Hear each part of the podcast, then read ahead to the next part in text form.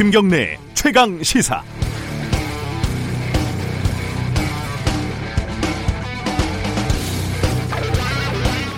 김경수 경남도지사가 법정 구속되고 후폭풍이 거세게 불고 있습니다. 김경수 지사가 유력한 차기 주자이기도 하지만 사건 자체가 정치권에서 가장 민감하게 여기는 대선과 직접적으로 연관되기 때문입니다. 여야가 여기서 밀리면 죽는다는 생각을 갖는 거야 누가 말릴 수 없는 일이지만 유권자는 냉정하게 따져봐야 할 일입니다. 더불어민주당은 김 지사 구속을 양승태 적폐 세력의 보복이라고 규정하는 분위기입니다. 양형이나 법정 구속 등에 대한 불만을 넘어서 법관 탄핵 등 사법부와 전면전을 시작하고 있습니다. 하지만 이번 판결이 법원 적폐 세력의 조직적 반동이라는 근거는 해당 판사가 양승태 전 대법관의 비서 출신이라는 점 말고는 명확하게 제시하지 못하고 있습니다. 자유한국당은 청와대를 겨냥하고 있습니다. 대통령에 대한 수사를 거론하고 대선 자체의 정당성에 의문을 제시하고 있습니다. 물론 대통령이 연관됐다는 근거는 없습니다. 드루킹의 댓글 조작은 사실로 드러났지만 대선에 영향을 과연 얼마나 줬는지도 의문입니다. 결국 저도 평소 지긋지긋하게 여기는 양비론을 말씀드리게 됐습니다. 하지만 어느 쪽도 명확하게 동의할 수 없는 상황에서 선택을 강요하는 것도 일종의 폭력이라는 생각이 듭니다. 2월 1일 금요일 김경래 최강 시사 시작합니다.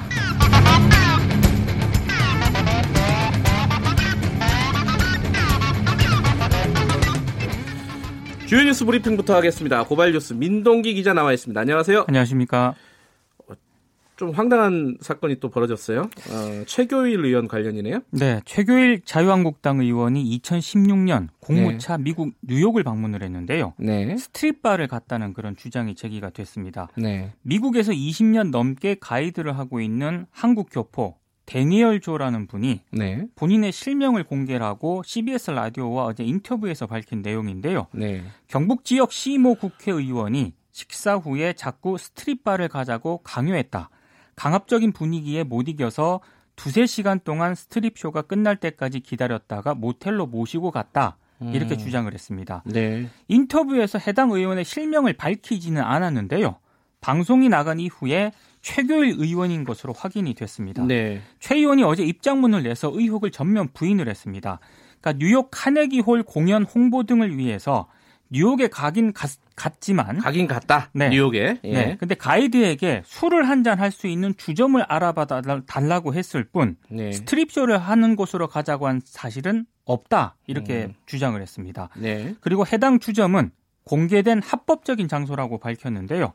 뭐 인터뷰 내용에 대해서 법적 대응 방침을 밝혔습니다. 좀 애매한데요. 공개된 합법적인 장소 그럼 스트립바라는 거는 맞다는 얘기인가요? 뭐 어떤 얘기예요? 이게? 스트립바는 절대 아니다라고 주장을 하고 있는데 아. 근데 어제 입장 발표하기 전에 기자들과 만난 자리에서 네. 최 의원이 약간 모호한 입장을 밝혔습니다. 네. 그러니까 스트립바가 맞느냐 기자들이 이렇게 물으니까 춤을 추고 그랬는지는 모르겠지만 스트립쇼는 확실히 아니다.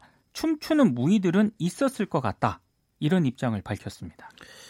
이게 뭐 최규일 의원뿐만 아니라 이런 일들이 우리 사회에 긍정적인 것 같아요. 이 앞으로는 조심할 거 아니에요. 아 그렇죠. 그 가이드들을 안 쓸 수는 없을 것이고. 네. 그 가이드들이 언제 어떻게 얘기할지 모른다 그렇죠. 이런 생각을 하면은 세금 낭비도 안 할 것이고 어디 네. 가서 일을 좀 똑바로 하지 않을까 앞으로는 뭐 이런 생각은 좀 드네요. 네.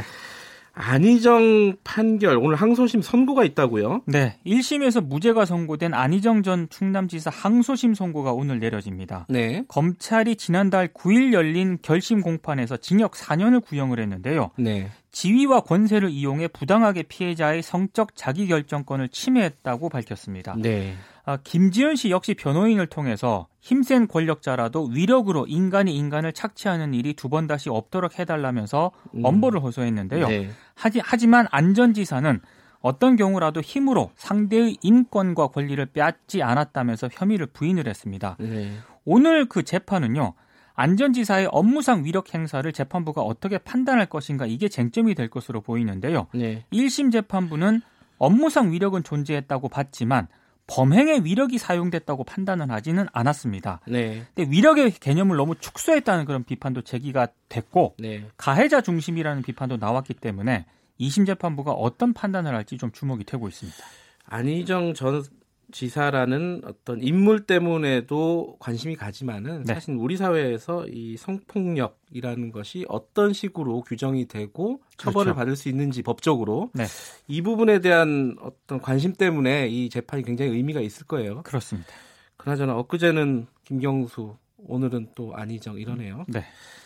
시국회의 에서 그러니까 시민단체죠. 시민단체입니다. 예. 네. 탄핵해야 될 판사 10명 2차 발표 그러니까 추가로 발표한 거죠? 네. 예. 양승태 사법농단 대응을 위한 시국회의가 어제 기자회견을 가졌는데요. 네. 탄핵해야 할 현직 판사 10명의 명단을 공개했습니다. 고위법관 5명이 포함이 됐는데요.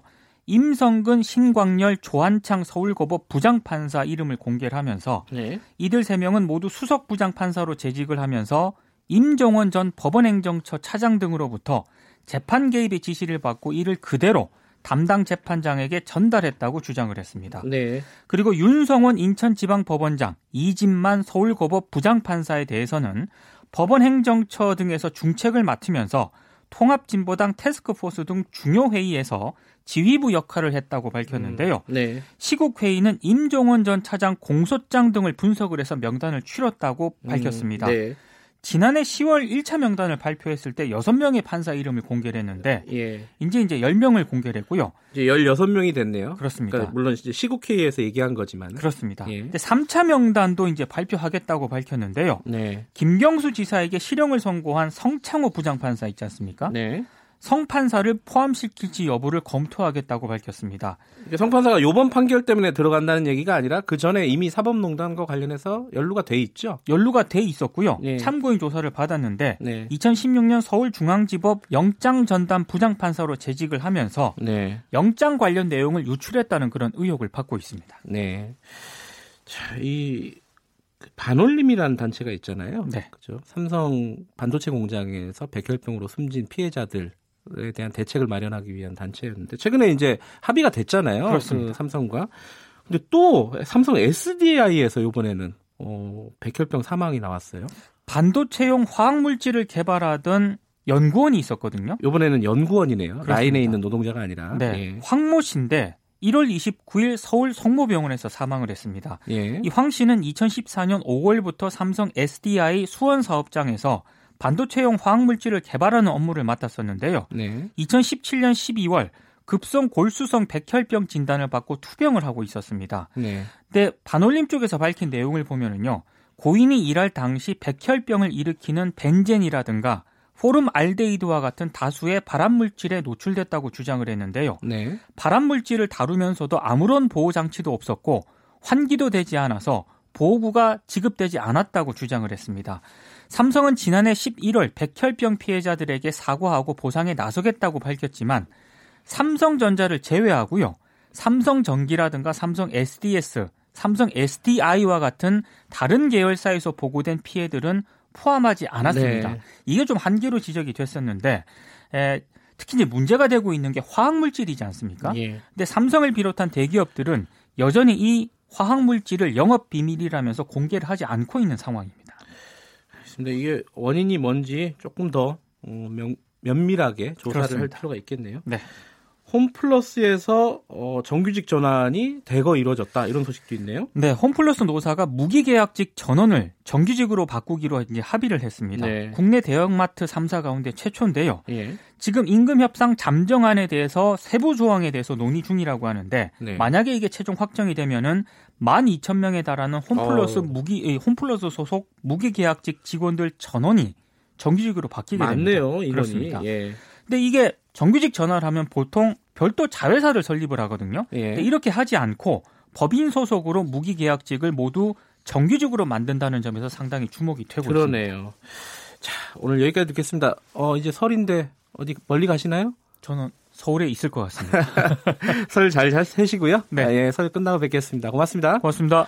고발뉴스 민동기 기자였습니다. KBS 일라디오 김경래 최강 시사 듣고 계신 지금 시각은 7시 34분입니다.